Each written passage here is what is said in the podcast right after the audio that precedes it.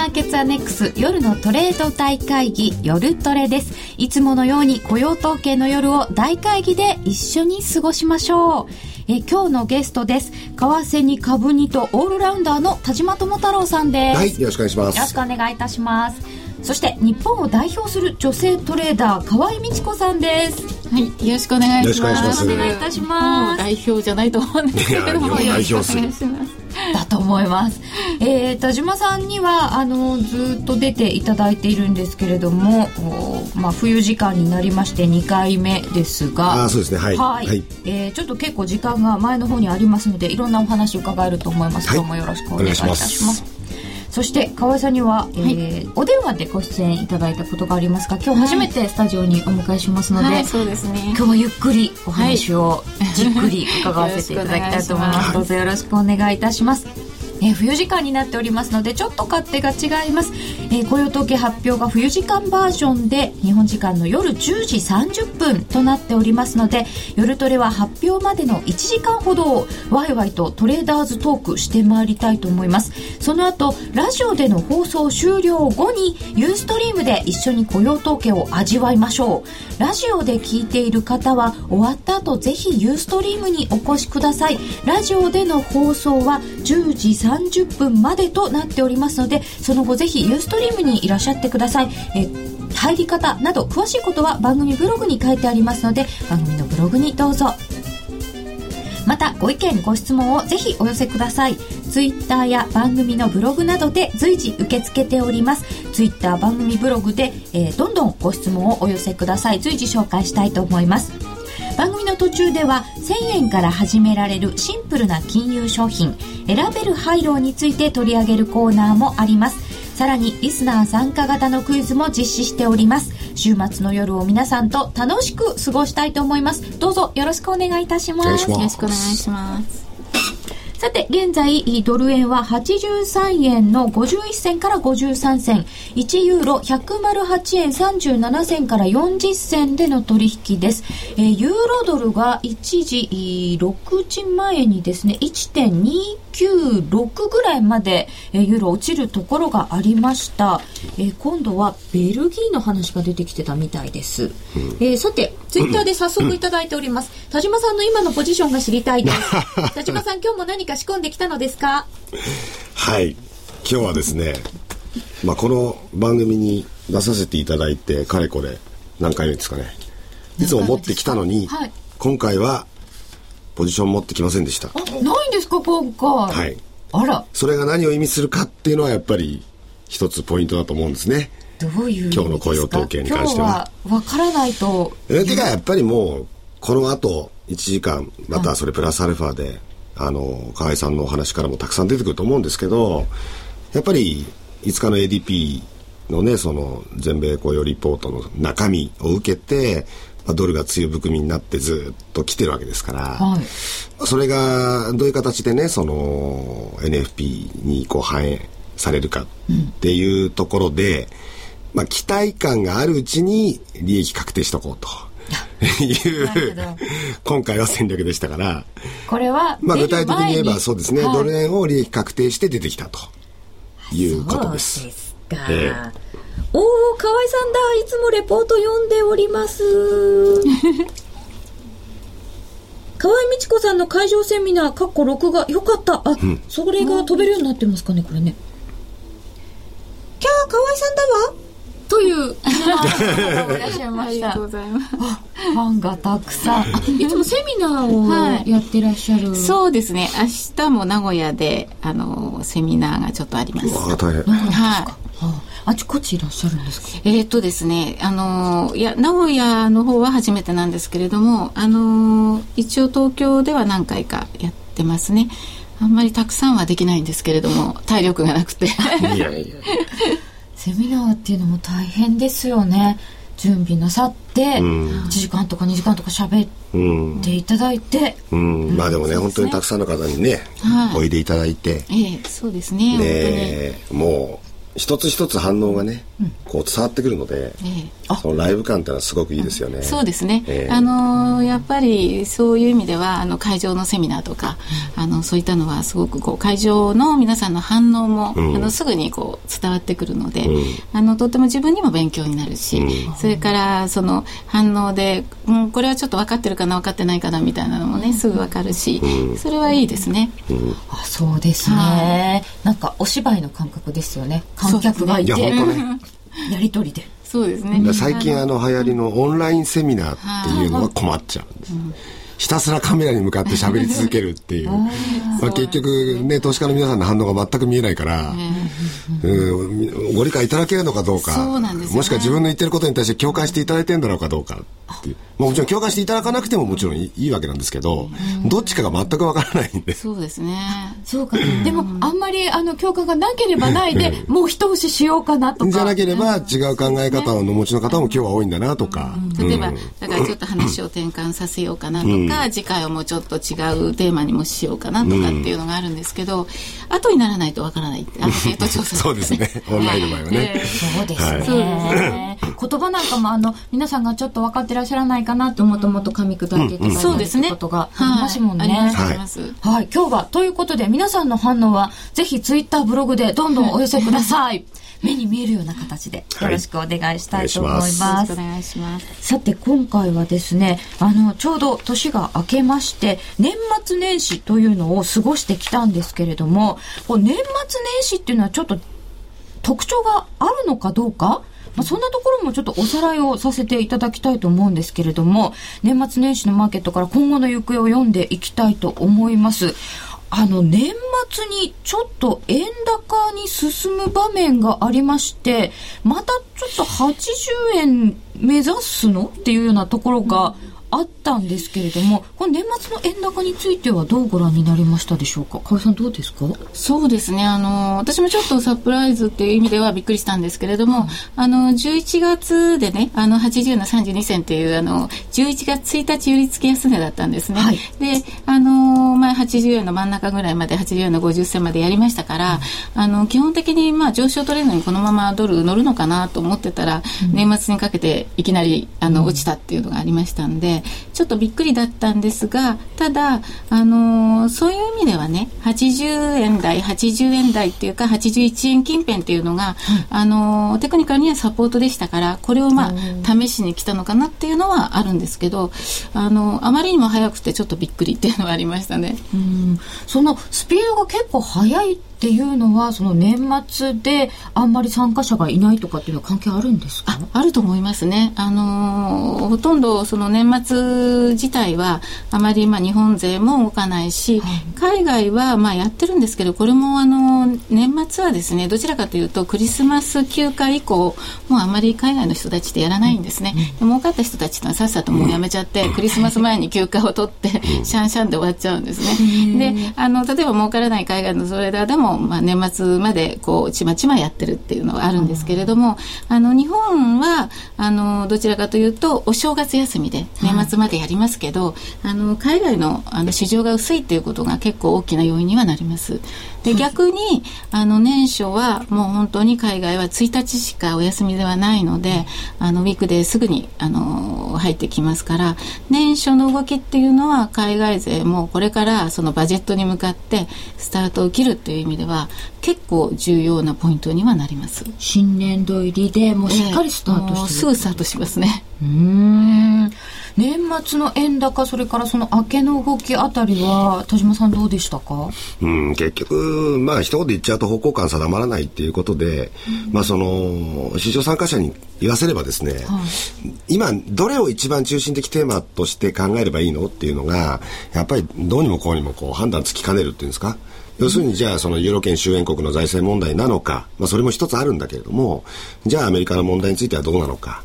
でそれは要するに金利っていうのがじゃあ例えば、まあ、ご案内の通り、まあ、その休日以降、まあ、それから少し前からですかね、はい、えー、11月の FMC 以前からこうだんだんだんだんこう上に向かって、うん、まあ、一時的には3.5%台とかっていう10年債利回りっっていうものが次元したときに、それを、じゃあ今度は良い金利上昇と見るのか、悪い金利上昇と見るのかってって、今は良い金利上昇だけど、いずれ悪い金利上昇になるだろうとかっていう、例えば市場筋のコメントなんか見ると、それでって話になるですね。今日はどれは買いなんですか売りなんですかっていう。じゃあそれどれをテーマとして考えて取ってみて、じゃあどの流れにこうついていくべきなのっていうのが、その年末もそうですし、いまだに年明け、いまだにまだこう、はっきりしてこないっていう状況があるのは確かでしょうね。一時期はユーロの財政問題ユーロ売りっていうのがもう本当に明確なテーマになっている時期ありましたよね、うんはい、そんな感じでは今はテーマがないっていうことですか？そうですね。あのどちらかというとそのユーロの、まあ、来週またあのポルトガルですとか、うん、あのスペインイタリアあのこういったところのあの入札国債の入札がありますから、はい、これを先取りしてちょっと売ってるっていうのはあるかと思うんですね、うん、だけれどもあのじゃあ本当にねユーロがまた1.2割の方向まで行くのかっていうと、ちょっとどうかなっていうのはありますね。あのまあ、テクニカル1.31っていうのが一つあのポイントでしたから、はい、それを切れると1.27ぐらいのところまではありうべしっていうのはあるんですけど今回の戻りってあのそれこそ1.35までも戻らない。1.34ぐらいですよね。34のローまでしか戻らなかったので逆に言うと天井が低いからパワーがなくって下もそんなに大きく落ちないんじゃないかなとは思ってますけど1.27とかね、そんなところでまた止まっちゃうんじゃないかなっていうのはありますね。戻んない時っていうのは、上に行くエネルギーもない時っていうのは下に行くエネルギーもあの例えばものすごく長い時間もみ合っていてね、それで下に離れたとかっていうとそのもみ合ってる部分のあの期間の長さと、えー、そこでうじうじしてる間にエネルギーがたまるっていうのがあるんですけれども、そうじゃなくって行ったり来たりしながらこう上上値をこう切り下げてくるとかそういう動きっていうのは結局500ポイント落っこって300ポイントまた戻すとかね。そういう動きをしながらじわじわと下がってくるっていう動きなので、うん、今回もまあ1.31切れたから1.27かなぐらいの感じでまた次に戻る時にまあ、まあ、1.31とか32とかまたその辺が重くなるでしょうねぐらいの感じになるでしょうね。ジグジグこうなんか一歩下がって2歩進むみたいなことを繰り返しつつ。そうですね、本当のそのユーロのねあのパニックっていうのは、あの本来のところは終わったんじゃないかと私は個人的には思ってるんですね。だからあのギリシャショックが5月で5か月間っていうので1回終わって年末近く、まあ、アイルランドのショックっていうんですかね。アイルランド問題っていうのがまた出てで今度またその、えー、来週にかけてのその入札ですとかそういったものでもう2番戦地3番戦地になっていてでも全体ではやっぱりユーロはまだ弱いし、アメリカの経済よりもユーロ圏のがまだ弱いしとか、材料的に言っても、まあ、ユーロを売る理由はまだあるっていうところがあって、あのパニック的なところとかあるいはそのユーロのあの売られすぎなのかもしれないけどまだちょっと売ってみたいっていう感じはあると思いますね。なるほど、うん、確かにあのえー、初めて聞いたびっくりとかっていうことはもうないですよね。いやそれはユーロ圏の財政事情とかってそのの辺の問題は、うんまあ、ずっと根底に流れている問題で、えー、まあ、結局何ら変わりがないのにですね投資家から言わせればそのじゃあユーロドルのその昨年の6月安値から11月高値までのあの動きは何だったんだろう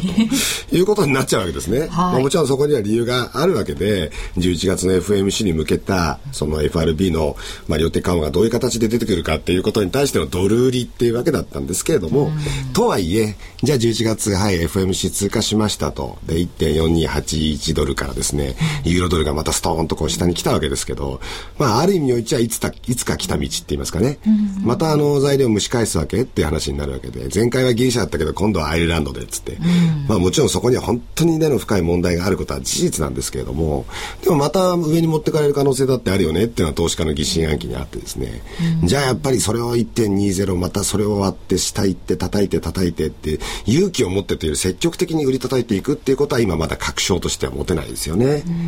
でも積極的にはなんか買えなそうなお話なんですけど伺ってると。じゃあじゃあじゃあ何を買うのっていうのはどうなんですか？そこはやっぱりなかなかはっきりしない今の状況。ドル金利っていうのはどうなんですか、なんか一時期こう連動してたようですけれども、またちょっと違う、うん、そうですね。あのただドル金利っていうのはあの長期的にはあの上昇傾向にも入ってるっていうことだと思うんですね。それもトレンドとしてトレンドとしてですね、うん、あの一応5年ごとに、まあ、10年債の利回りも、えー、5年ごとにあの底をつけてるっていうことなんですね。で前回あの2000あの1998年からかな。それと、えー、2003年2008年と全部それ金利の底つけてるんですけど、うん、2008年ってリーマンショックの時なんですよ、はい、であの時にもう大量にもう量的緩和をやってあのそれこそ、えーと、とプライスベースでもかなり落ちたと思うんですけども131ぐらいまでですかねあのプライスであの上昇して金利ベースであの2%のところまで10年差落ちたんですけれどもあのそこのところがあの一番金利の底なんですよ、はい、そうすると5年っていうと今度2013年になるわけですよね。で前回あのその FOMC 以降にあのまたあの戻ってくるっていうんですかね。あの、S、FOMC 前に、まあ、量的緩和もう一段やるっていうの、QE2 の前に。あの少し1回下げたところもあるんですけどそれでもその、えーと、2008年131っていうプライスだったのが128まで。いったんですね、でそこが31まで届かずまたあのじわじわと金利高い方向に今戻ってるわけなのでどちらかというと4%方向だけど一気に3.5%までいったんだったらまた2%台まであの2.3とか2.5までいく余裕はあるでしょうっていうぐらいの感じですね。根底のところはあの金利上昇トレンドには入っている。だけれども今のそのデフレじゃないけどデフレ的な要素っていうんですか？雇用とか、住宅関連あんまり良くないんでまだ、えー、だからそんなに金利をすぐには上げられないだろうっていうのはありますね。えー田島さんどうですか？た確かにそんな利上げとかはまだってうん、要するにもうやっぱり一番注目すべきは僕はやっぱりその消費者物価指数だと思うんですね。やっぱりアメリカのあの CPI が、まあ、前年同月期でもってですね1%にも届かないっていうのはやっぱりもうどう考えても異常です。田島さんなんか震撼するべき数字ってうん、それはもう本当背筋が凍るような思いをここしばらくやっぱり続けなきゃいけないわけでそのまあ今日も雇用統計ありますけど、はい、その単月であるとかクリスマス商戦絡みのですね、うん、雇用が増えたとか減ったとかいうレベルのものは、まあ、もっと言うと、まあ、今日も一部報道流れてましたけど一部株で儲かった金持ちだけが買い物したんですよアメリカでは去年の年末ですね。でそれでもってアメリカの経験が回復するなんてありえない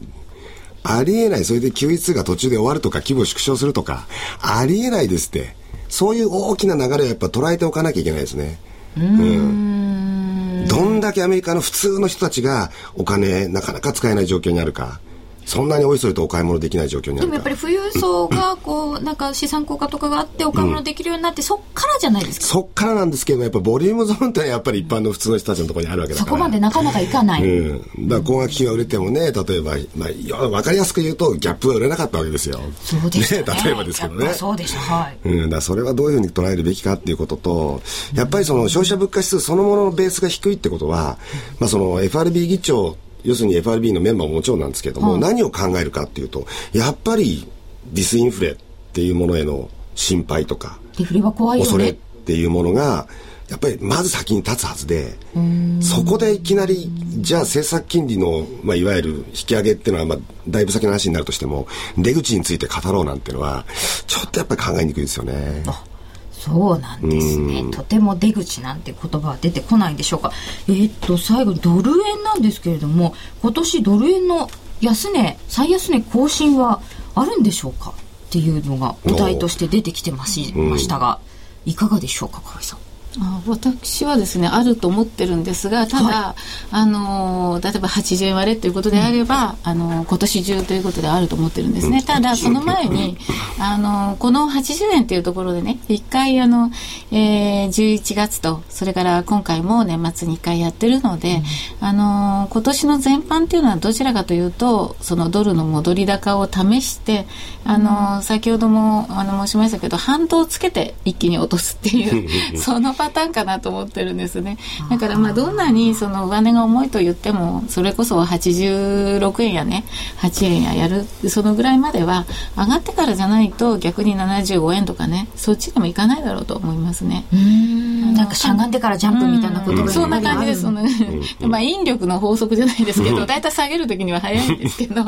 そうなんですね。なんか引っ張られるんですよね。下げる時は本当にストンと落ちるんですがでもそれでもやっぱある程度こうエネルギーを蓄えないと落ちるところも落ちないっていうのはあると思いますね。そうすると前半は結構ドルの戻りを試すような局面がありそう、うん、そうですね。あの意外とその株高とかねあの、そういったあの流動性資金がいろんなところに回ってる間っていうのは今までは円高でしたけれどもそうじゃなくって、はい、あの今だとあのどちらかというとあの円高というよりはむしろいろんなところに回ってるお金が何も円にねそのリスクとして円買いじゃないしあの、クロス円で買われてもいいしあのそういうところで、まあ、あとはあの株日経平均も上がるしそうするとドルだけにドル建て日経平均という意味でも、円が円安になってもいいわけだしあのえーはい、だからそういう意味でもあのやっぱり円安の余地っていうのはあるんだと思いますね。今まであのない部分っていうのは当たり前に見てるとそういうことではないっていうことだと思いますね。そうなんですね、田島さんどうご覧になりますか？うんまあ流れとしては全く同感でして、全部言われちゃったなって感じなんですけど。まあ言い方を変えれば、はい、あのここしばらくは円高の発射台を下げとくっていうことで、のりしろですか、まあ、ある程度。僕はもう本当にズバリ3月4月ぐらいまではある程度、はい、まあ円安ドル高方向まあ、要するにドル円の戻りがあって、まあ、先ほど加谷さんおっしゃったようにそこから一気に落としていくっていうのは多分これは僕は FRB の政策っていうところにやっぱり気にするんだろうと思います。今はやっぱり QE2 が決まってで向こう8か月やるって言って、で実際に少しずつもちろん国債の改良を行ってますけど、そんなものを急に効果が出るわけもないし、はい、経過を伺って見定めてそして見守って、でいずれ効果出てくんじゃないの？なんて言ってたって中にはですね金融緩和やったって雇用が増えるわけじゃないなんていう人も出てきたりとかして、じゃあもう少し続けてみようなんてやってるうちにですねやっぱなかなかさっき出てきたディスインフレとかデフレへの恐れっていうのがこう遠のかない状況の中で私はやっぱりその FRB の体制として、まあその、いろいろ悪評があるっていうことは分かってても、ダメ押しの一手っていうのが、どうしても繰り出されざるを得ないっ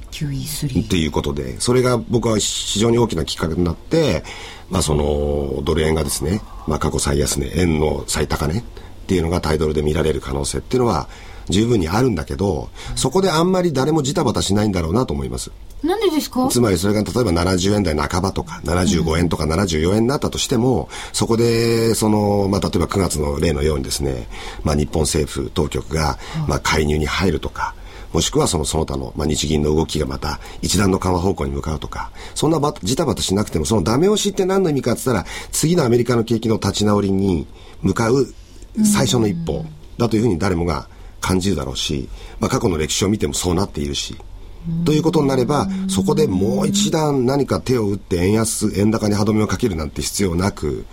まあ、週足なのか月足なのか分かりませんけど、下髭をつけに行くような流れっていうのがそこで一時的に見られると。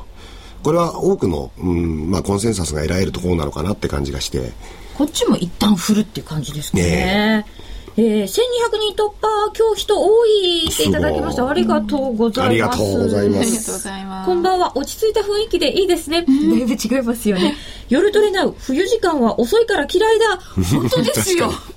朝もなかなか値段固まらなくて大変ですよね。はい、それはもう市場関係者のなんか。ね、みんな共通の悩みですよね。そうですね。冬時間。えー、それではここで一旦お知らせを挟みまして、FX のトレーダーたちに伝えたいこと、お二人から伺ってまいります。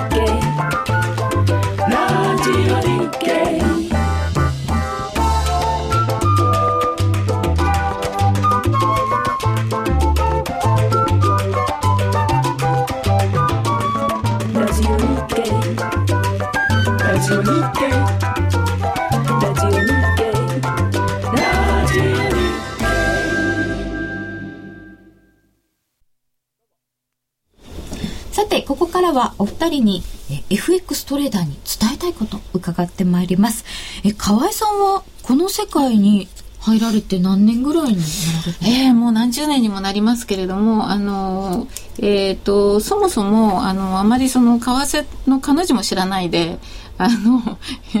あの、東京銀行っていうところに入ったんですけれども、はい、で、まあ、親が、あの、就職した時にですね、東京都民銀行とかって言ったぐらいだったんですね。で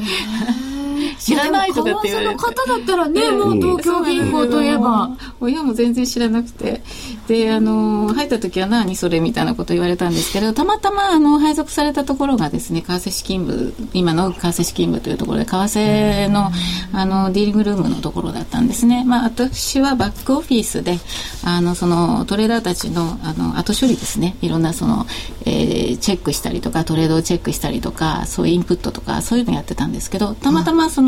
あのトレーダーのアシスタントがあの産休で辞めることになって、うん、じゃあ女の人をあのバックオフィスから入れようじゃないかって入れて、うん、でそれがあのちょうど時流に乗ってじゃあ女性トレーダーでも育ててみようかっていうことになって、でそれがきっかけなんかあれよあれよっていう感じですね、それからもう30年ぐらい経ちますけどね、たまたま。から本当きっかけは本当にあのたまたまあの東京銀行っていうところに入ったのとそこが為替の専門銀行だったということと配属されたところが為替資金部っていうところだったっていうぐらいですかね。偶然なのか必然なのか運命なのか、ね、そうですね。面白いですね、田島さんは FX はどれぐらいになられるんですか？ちょうどだからその一般の投資家に FX っていうツールが少しずつ普及していくっていうのは、うん、まあ一番古くを例えば2001年ぐらいなんですけど、うん、やっぱり法改正に向けての動きっていうのがあってその法改正がやっぱり非常に大きなきっかけでしたよね。だからあれは2005年だったですか？それで2007年と来てっていうそういう流れの中ですから。まあ今から遡ればですけど78年にはなるわけですけれどもそれ以前とは逆に言えばねもう僕も本当に為替の世界っていうのはある意味門外会門門外観株の方からご覧にどっちかっていうとそうですよね、はい。で河合さんはこれまでのその中で、何度もこうなんとかショックとかそうです、ね、いろいろ超えてらっしゃると思うんですけど、はい、強烈な思い出ってそうですね。一つあのどうしてもこう忘れられないっていうのはあのロングタームキャピタルっていうあのアメリカの投資会社があのノーベル賞をもらったっていうようなあの数学家みたいな人たちが集まって作った会社っていうのがありまして、はい、それが破綻したのが1998年ですか、だったんですね。でその10月にですねたまたまその138円ぐらいだったのかなんかそのちょっと口火が出始めて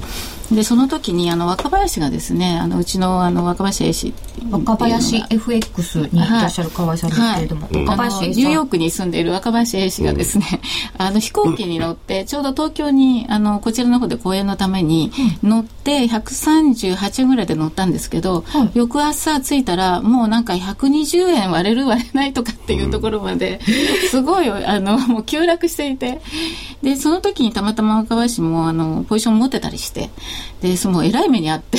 飛行機の中じゃ当時は何もできなくて。あの損切りも置いてなかったみたいなんですよ。でそこでまあええー、みたいな感じでそこからがあの取り返すまでにすごい苦労してたっていうのを見てそれもちょっと忘れられないですね。株の方でも LTCM ショックというとかなり忘れられないような、そうですね、うん。まあ、本当にありえないことが起きるっていうねブラックスワンじゃないですけど、うん、ロシアがお手上げって冗談じゃないよと、うん、無責任だと。こういう話でね。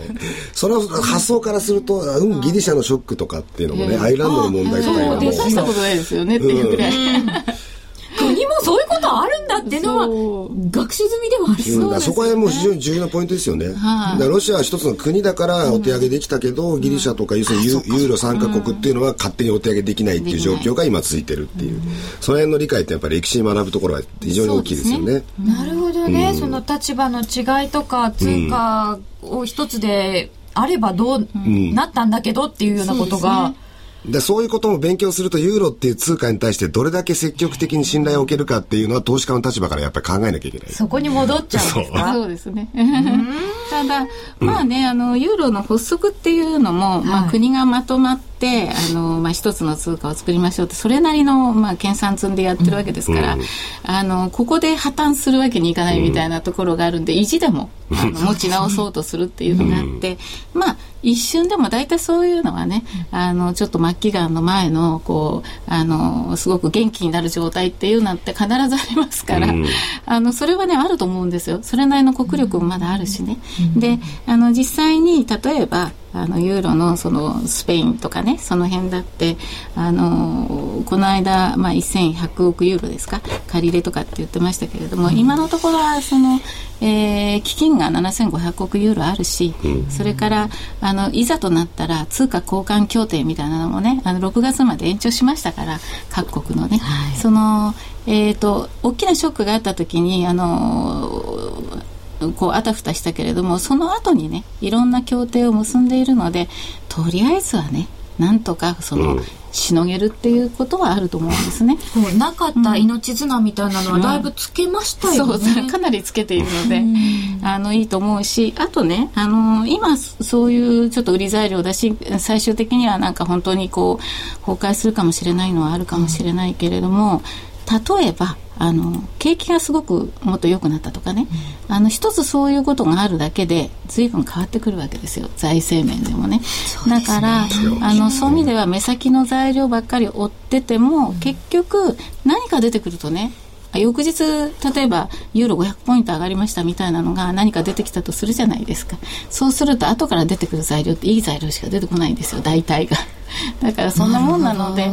まあ今のあの客観的に見てまああの売られてもしょうがないねとは思うけれどもずっと売りっぱなしじゃないよねぐらいに思っておかないとなんかそこを売っちゃうみたいなね ところにはまるのもちょい注意していただきたいというのはありますね。私たちそういうなんかあのすごく一喜一憂してしまうんですけれども、うん、その大きな流れでドスンってなんか構えることっていうのがやっぱり必要です、ね、そうですね。あの結構必要ですね。修羅場をくぐってくると 結構必要みたいなところがありますね。ね人がやってることだから高橋れてるとありますね、うん、そうですね、うん、結局ユーロ売りの口実とかどんどん出てきて、うん、まだあるのかまだあるのかってやってると、うん、えそこまでいっちゃうのってそれ無理があるだろうってで例えばスペインの問題なんてはそうで、スペインの財政問題を取り沙汰するなんていうのはスペインに失礼ですよはっきり言いましてね。そうですね。さすがに。ものすごく今スペインっていうのは去年あたりからやっぱり財政再建のために努力して、で確実に今財政が良くなってきてて、景気も GDP の成長率もプラスに転じようっていう状況にあるわけで、そんでスペインまで問題が波及したら大変だとかってそれは時期尚早というよりも、今の段階で語ることじゃないのに、そう時にユーロ売りの口実にされたりするとあそろそろ一旦ユーロ売りも終わりかなってこう思うわけです。あの6月の時もそうだったもの。常識で考えていいんですかね、うん、そういうのは。例えばあのね、えっと、スペインもその財政赤字とか言ってますけれども、はい、あの GDP 比でねその累積で120%っていう意味では1.2倍ですから高いんですけど例えばアメリカだと180%なんですよ、ね、日本は200%超えてるわけですよ。そうするとねそれをね材料に売っていいのっていうとちょっと違うかなっていうのはあるんですよ、ね、たまたまその構造的な問題があるんで売られるっていうのはありますね。ああやっぱり歴史が大切ですかといただきました本当になんか 結構大きな目で流れを見たり、いろんなこと考えなきゃいけないんだなということが分かったような気がします。ではここで一旦お知らせです。ラジオ日経の番組がポッドキャスティングで聞ける。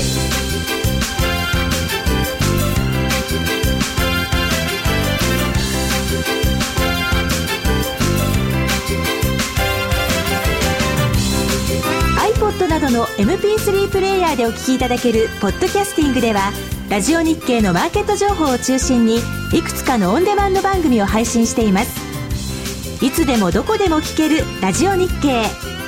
詳しくはラジオ日経のホームページをご覧ください。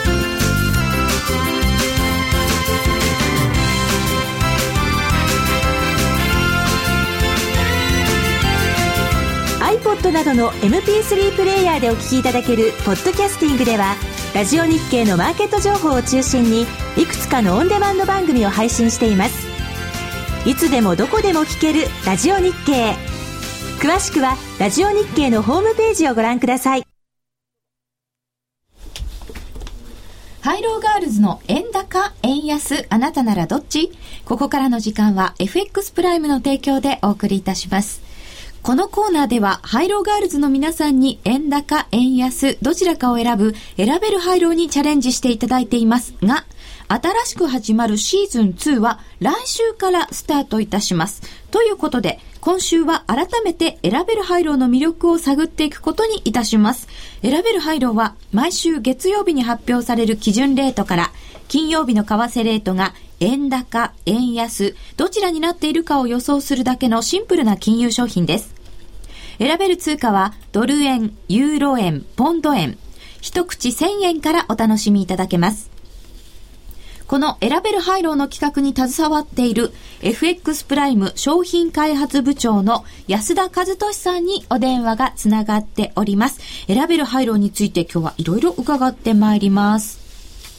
安田さん、こんにちは。あ、こんばんは。よろしくお願いします。よろしくお願いいたします。えー、夜トレでも出演者やリスナーの皆さんと楽しんでおります選べるハイローですが、はい、どんどん進化してますよね。そうですね。あの、まあ、昨年の1月から始めて、まあ、1年ぐらい経つんですけれども、4月に通貨増えて、で、先月12月には、プラスマイナス0.5円コースって、まあ、動かなかった場合にもペアアウトが出るというのが出て、で今度1月にですね、えー、新しくワンタッチというのが出るようになります。あえーと、ワンタッチというのはどういう制度なんですか、はい。えー、今までの選べる配慮というのは、月曜日のレートをもとに金曜日のレートを、えー、想定してですね、はい、取引していただいてたんですけども、金曜日のレート1回だけだったんですよね、判定が。あそうですね。なので、うん、仮に1円上がるとか下がるとか予想しても、水曜日ぐらいに1円上がってるんですけども、ええ、金曜日に元に戻ってしまって、残念でしたっていうのは結構ありますよね。あ結構ありました。えー、それであの、12月からの動かないっていうのが出てきて、ね、ちょっと、おまあ、当たる確率が増えました。当たる確率も増えました。はい、で、今度はワンタッチっていうのは、1回でもそのレートに達すればですね、OK というですね、なので、毎日こう相場を見てて、えー、チャンスがあるという、そういう種類のものなんですよね。じゃあ、もしも1円円高というふうにお考えになったときに、えー、月曜から金曜じゃなくても、どの日でも1円円高に動いていれば OK なんですね。そうですね。もう1回行ってしまえば OK なので、うん、えー、まあ、チャンスは広がるということで、ただまあ、ちょっとあの、取扱い通貨が、はい、えー、ドル円だけでやるということで、えー、ちょっと制限はあるんですけれども、まあ、以前に比べると、チャンスはですね、倍ぐらいになるんですね。これちょっとデータ調べたんですけれども、去年全部申し込みされた、えー、口数をですね、調べると、はい、当たってるのが25%ぐらいなんですね。口数で。で、もしそれが、えー、ワンタッチという制度があったとしたら、うん、50%超えるんですよね。あ、そうなんですか、えー、なので、チャンスは非常に広がると思うんですね。ただ、えー、もちろんあのチャンス広がるんで、うん、えー、倍率はちょっと下がります。なるほど。えー、まあ、あの、倍率も変わらなければ一番いいんですけれども、なかなかそういうわけにはちょっといかないというところで。チャンスが広がる分は少し倍率が下がりますけれども、えー、ワンタッチすればいいということも選べるようになる。そうですね。ドル円のみですね。そうですね。ドル円のみで。で、まあ、うまくいけばですね、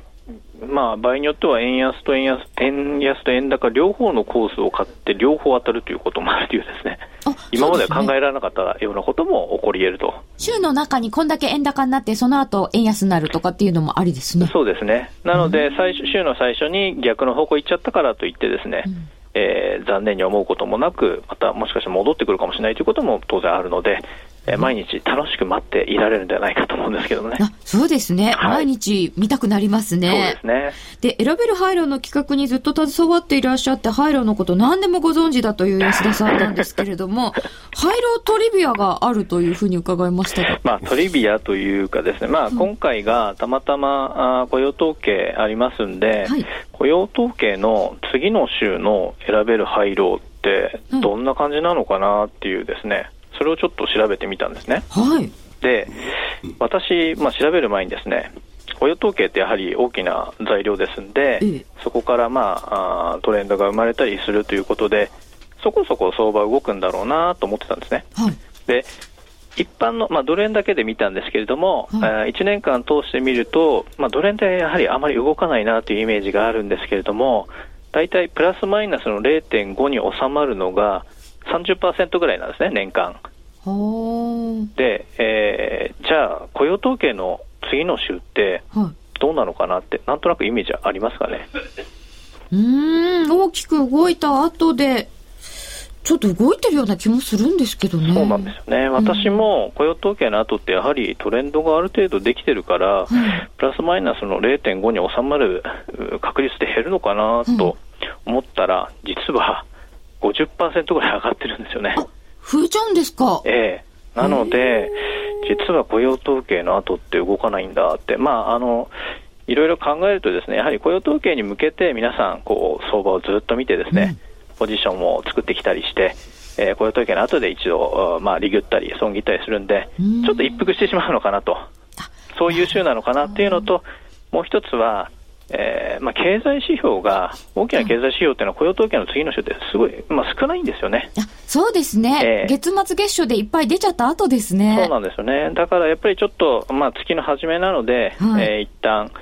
えーまあ、利益、損失が出てしまった人たちがちょっと一服する時間なのかなということで、えー、実は来週ももしかしたらドル円ってあんまり動かないのかなという、そういう、ちょっと予想外の結果だったんですけどね。あこれはちょっと役に立ちそうですね。そうですね。はい。では、来週の選べる廃炉に参加するリスナーの皆さんにヒントをいただけますか、はい、まあ、奴隷については今申し上げた通り、傾向から言うとあまり動かないのかなっていうのがあります。うん、で、えー、じゃあどうしましょうって他の通貨を見ると、はい、まあ、今あ、ラジオの方でも随分お話出てましたけども、やはりヨーロッパの方がですね、はい、えー、ちょっとガタガタ来てるなっていうのはありますよね。で、そんな中で来週、えー、まあ、イタリア、スペイン、ポルトガルの国債の入札っていうのがあるので、まあ、それに向けて今ちょっとユーロが弱含んでるかなというところがあるので、もしかするとユーロ円のところがですね、はい、大きく動く可能性があるかななんていうふうに個人的には思ってます。うん、なるほど。そちらの方で試してみるというのも一つの手ですね。そうですね。で、え今回は月曜日が東京市場休場になりますので、はい、お休みなので、えー、スタートがですね、11日火曜日になりますので、募集が、えー、11日のお昼12時半までで、えー、1時のレートでスタートということで、まあ、金曜日まで、えー、ちょっと1日短いんですけれども、はい、あまあ、月曜日の相場を見てからですね、えー、海外やってますから、そうですね、えー、そこでちょっと参考にしてもらってから申し込んでいただくのもいいかなと思います。はい、わかりました、はい、安田さんどうもありがとうございました。はい、どうもありがとうございました。さて、夜トレではスタジオだけでなくリスナーの皆さんにも円高、円安を当てていただく参加型プレゼントクイズを実施しています。毎回新型 iPod などが当たります。夜トレリスナー参加型プレゼントクイズ。円高、円安、あなたならどっち？次回は来週月曜日が祝日のため、火曜日1月11日の昼の12時30分が締め切りです。1月11日お昼12時30分が締め切りとなります。えそして13時にレートが確定です。締め切り時刻は選べる配慮と一緒。選択肢は、こちらはシンプルに円高か円安かだけです。応募フォームやクイズの説明は夜トレの番組ブログに書いてありますのでご覧ください。そしていよいよハイローガールズの円高円安あなたならどっち？来週からシーズン2がスタートします。前回の放送の中で皆さんと企画会議を開きましたが、それをもとにどんなコンテストにするか、現在鋭意検討中です。今までは自動的にドル円を対象としていましたが、シーズン2は2つの通貨ペアの選択制にするとか、払い戻し分を再投資できるようにするとか、さらにパワーアップを予定しております。また、新しいハイローガールズも加わります。ハイローガールズの円高、円安、あなたならどっち？シーズン2。どうぞお楽しみに。ハイローガールズの円高、円安、あなたならどっち？ここまでの時間は FX プライムの提供でお送りいたしました。今日発表される経済指標、みんなはどう考えているんだろう指標発表後の為替変動の予測が見たい。自分の FX トレードスタイルが知りたい。FX トレーダーの強い味方、経済指標に特化したコミュニティサイト、みんなの外為、愛称ミンタメは、参加者の経済指標予測や取引分析機能、リアルタイムの為替情報やレート配信など、FX トレードの参考になる情報、機能がぎっしり。ミンタメでトレードをもっと楽しく快適に。詳しくは、みんなの外為で検索してください。FX プライム株式会社は、関東財務局長金賞第259号の金融商品取引業者です。外国為替保証金取引は、元本あるいは利益を保証した金融商品ではありません。為替変動、金利変動等のリスクにより、投資金額以上の損失が生じる恐れがあります。投資及び売買に関するすべての決定は、契約締結前交付書面をよくご理解いただいた上で、利用者ご自身の判断でなさいますようお願いいたします。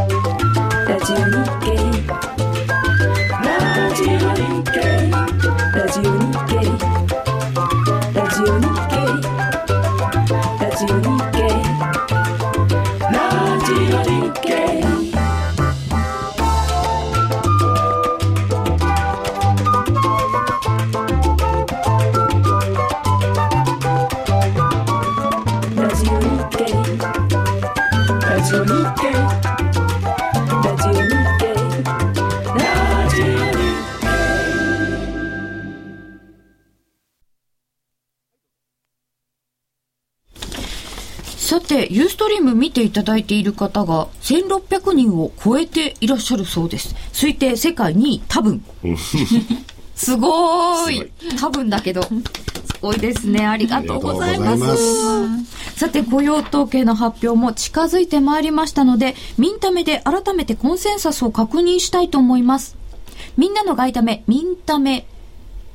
直近の重要経済指標というところを見ますと、アメリカ12月の非農業部門雇用者数とアメリカ12月失業率。えっ、ー、と、予想ではだいたい非農業部門雇用者数15万人の増加というのが予想の中心。失業率9.7%。前回より0.1%失業率は改善という予想になっております。えー、そして平均の変動幅はですね、えー、雇用統計の場合は、えー、ドル円ですと48ピップス、ユーロ円で49、49ピップス、ポンド円で63ピップスだそうでございます。前回はですね、えー、とんでもない数字が出まして、3.9万人増というのにびっくりして、85ピップス動いたんだったんだったそうです。あ、変な日本語になってます。びっくりしましたよ。先月は。ということで、えー、そういう予想となっておりますけれども、えー、川さんも大体そんな予想でいらっしゃいます？そうですね、あのただね多少例えばあの当初の予想が、はい、えーと、13、4万ぐらいが少し情報修正されたんだと思うんですけれども、はい、えあのだけれども、まあ、別に13、4万でもね、そんなに大きなこう失望してあの売られるっていう感じではないのかなと、例えばあの2桁になっちゃったっていうんだとあの10万割れちゃったとかね、それだとかなり あのインパクトあると思うんですけれども、まあ、10万台、10万台なんとかなってるんだったら、せいぜい1円ぐらいの下げかなぐらいに思ってますけど。ゴードマンが10万で買えてないとか言ってましたかね。今回は予想のブレも大きいですよね。ね前回は逆になんか予想のブレがあまりなくって結構いいところにまとまってたんでそういう時こそ動くんですか、誰が予想してんだっていう考えがいいのか、この発表は本当の中身なのかってどっちかですね。今回もさてどうなることでしょうか？えー、それでは、えー、市場関係者にお話を伺います。シティバンク銀行シニア FX マーケットアナリストの小川真紀さんに電話がつながっております。小川さん、こんばんは。もしもし、こんばんは。はじめまして、よろしくお願いいたします。はじめまして、よろしくお願いいたします。えー、雇用統計発表直前となってまいりましたが、はい、小川さん、どのようにご覧になってますか？そうですね、あの、先ほど来、そのお話が出ていますように、その今週発表されました、えー、12月の ADP 雇用統計でですね、非常にあの予想は大幅に上回ったということで、はい、まあ、非常にそのマーケットの期待が高まってしまっているわけですね。えー、で、あの、シティでもあの ADP を受けまして、で今回あの、12月の非農業部門雇用者数ですけれども、あの予想、これまでの前月比の12万5千人って言ってたんですけれども、はい、この増加から18万人の増加に引き上げているわけなんですね。で市場予想の平均もえー、14万5千人から17万5千人に増加しているといった状況でして、まあ、金融機関もですね全般的に予想値を情報修正しているような状況になっています。で、失業率の方ですけれども、えこちらは9.8%から9.7%に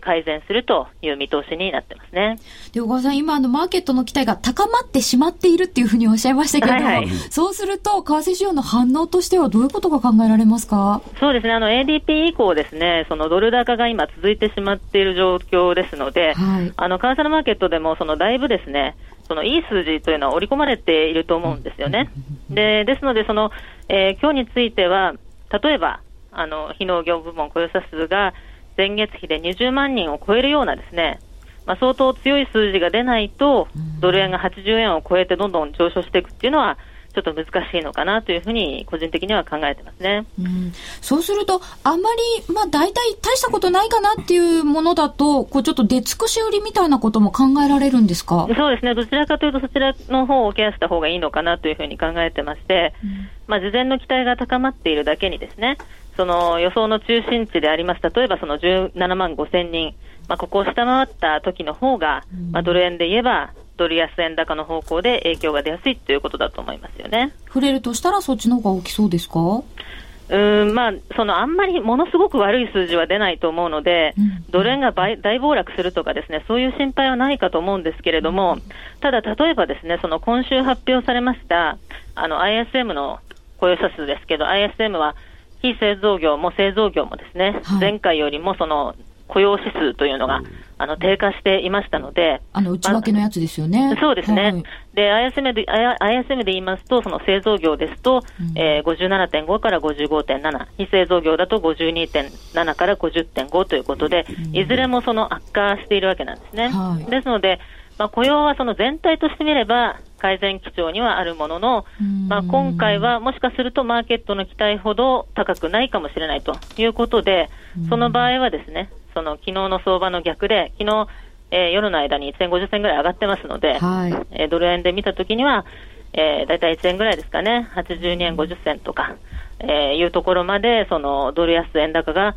まあ、進む可能性はあるかなというふうに考えてますね。もうちょっと長めに見た時のトレンドを変えるという力は、今回の雇用統計にはありますか？あの、それはですね、可能性は低いと思いますね。うん、で先ほどのスタジオのお話でもありましたけれども、はい、あの、雇用の数字というのはやっぱり1回だけでは判断できないということがポイントだと思うんですよね。はい、で、前回11月の数字ですけれども、あの、先ほどもありましたように3.9万人の増加ということで、うん、まあ予想よりも非常に弱かったわけですけれども、はいただ、あの、雇用の先行指標って言われるその人材派遣業、このあの、雇用が伸びているわけなんですよね。で、それから民間の雇用も、ここ11ヶ月連続で増加していることなんかを見ましても、まあ、緩やかではありますけれども、雇用は改善傾向にあるというふうに思ってますね。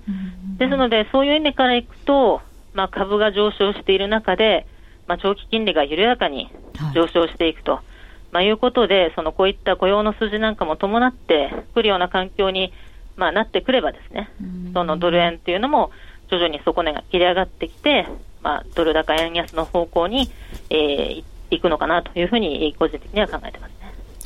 今後、ドル円を見ていく上で重要なものというのは何がポイントになりそうですか？はい。やはりあのこ今年のですねそのマーケットの最大の関心事というのは、はい、あの6月で終了するする予定になっております、一応 QE2 がですね、はい、えー、どうなっていくかと、これによってその相場全体の動きが全く変わってくると思うんですよね。うん、で、あのまあ、それに向かって、えーまあ、FRB の政策のまあ、一番重要にあの FRB が重要だとしているですね、はい、その雇用とインフレ、はい、雇用とインフレの2つですね、この経済指標について、やはり市場の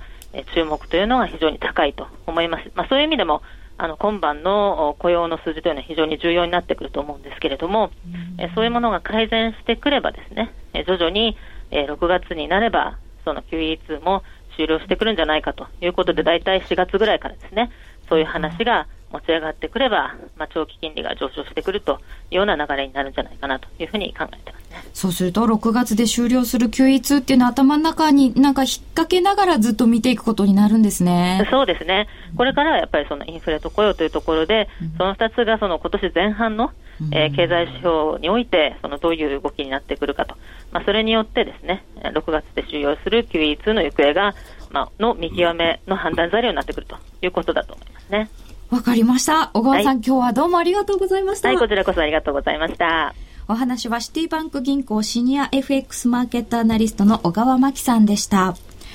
えー、やはりアメリカがどうするか。そして、えー、そのアメリカが FRB が見ているのが雇用とインフレというお話でここまでも雇用とインフレというお話があったのでやっぱり注目点は、そうですね。えはそうですね。あとまあ新規失業保険の申請件数っていうのが、やはりリーマンショック前っていうのはあの30万人台の前半だったんですね、はい、それで大体落ち着いてたっていうことがあったんですね。それ以降まあ60万超えぐらいのところまであったんですけど、うん、今まだやっぱり40万人どうしても40万人台、えー、これがなんとか40万割れるぐらいまであの減ってくるとかこの辺のところも合わせて見ておく必要があるかなとは思いますけどね。60万ぐらいからだいぶ減ったんですけどですよ、ね、まだもうちょっと。40万から減らないんですよね全然ね。40万台がいいとこっていう感じなんであと10万人ぐらいね。もうちょっと減らないとねっていうのはありますねあユーストリームは1800人になったそうです。世界1位かも。すごいですね。分かんないけどあまだ行ってないって言われちゃいました。嬉しいですね。でも皆さん本当に雇用統計もその後の動きも注目なさってるんですよね、うんまあ結局でもね、この12月分とか11月分っていうのはやっぱ特殊要因って考えた方がいいんですよ。え、それは年末だから、やっぱりそれが一番大きいし、結局中身見たら ADP もそうでしたけど、はい、中小企業の雇用の伸びがほとんどだったわけでしょ。で中小企業って何なんだろうなって考えると、やっぱりその小売商店さんとかっていうところがやっぱりもう年末に全てをかけたっていうイメージがあるんですよね。でやっぱり問題なのはこの2月に発表なら1月分、またその次の2月分、まあ、反動減とかいうものが結構ネガティブなインパクトになる可能性があるとすると、はい、やっぱりまあ11、10、11、12っていうのはまあ特殊要因だということを念頭に置いてみて、でやっぱりその経過的な部分っていうのをちゃんと抑えていくっていう必要がありますよね。先月のすごく減っていたのも、うん、小売のところが減っていて、なんか季節調整の過ちがあったのではないかなって話も出てましたよね。うんうん、そうなんですね。そうするとやっぱりあれですか4か月移動平均とかぐらいでそうですね。あの大体ですねマイナスがあったりあの例えば十何万人プラスがあったりとかしてるんですけどおしなべると大体23万のプラスぐらいの感じなんですねまだね、だからそれが10万人台ぐらいまでなんとか乗せてくるっていうのがあのコンスタントにね、それがやっぱり一番こう見ていく必要があるってことかなと思いますね。でもこの雇用統計どうでしょうって盛り上がってるところでなんなんですけど、うん、そうするとあんまり毎月こうやって一喜一憂してもダメってことそうですね、まあ、そこは着実にこう固まってるっていうね、そういうとこだと思うんですね。とはいえ結局前後の反応は結構大きいということも、やっぱり投資家の一人としてはわきまえた上で、でもなおかつ冷静にというところだと思いますね。うんなおかつ冷静に、うん、えー、今回の12月分非農業部門雇用者数は15万人の増加というのがミンタメでの予想になっています、うん、失業率は9.7%に0.1%改善するという予想になっております、うん、えちょっと動いてる？ドル円が83円の65銭から66銭、えっ、ー、と先ほどまで83円の50銭近辺でしたか、ね。はい、えー、ユーロ円が108円の42銭から46銭となっておりますあ、そわそわっていただいてますね。みんな上がると思ってる。なんか危険な香りが。みんながこう、こう持ってる時っていうのはちょっとやっぱり注意ですかね。はい、そうですね、えー、もうすぐ雇用統計の発表です。ラジオの放送はここで終了いたします。ユーストリームで続けて雇用統計の発表をお伝えいたします。ラジオでお聞きいただいている方申し訳ありませんが終わった後ぜひユーストリームの方へお越しください。詳しくは番組のブログをご参考になさってください。もうすぐ雇用統計の発表です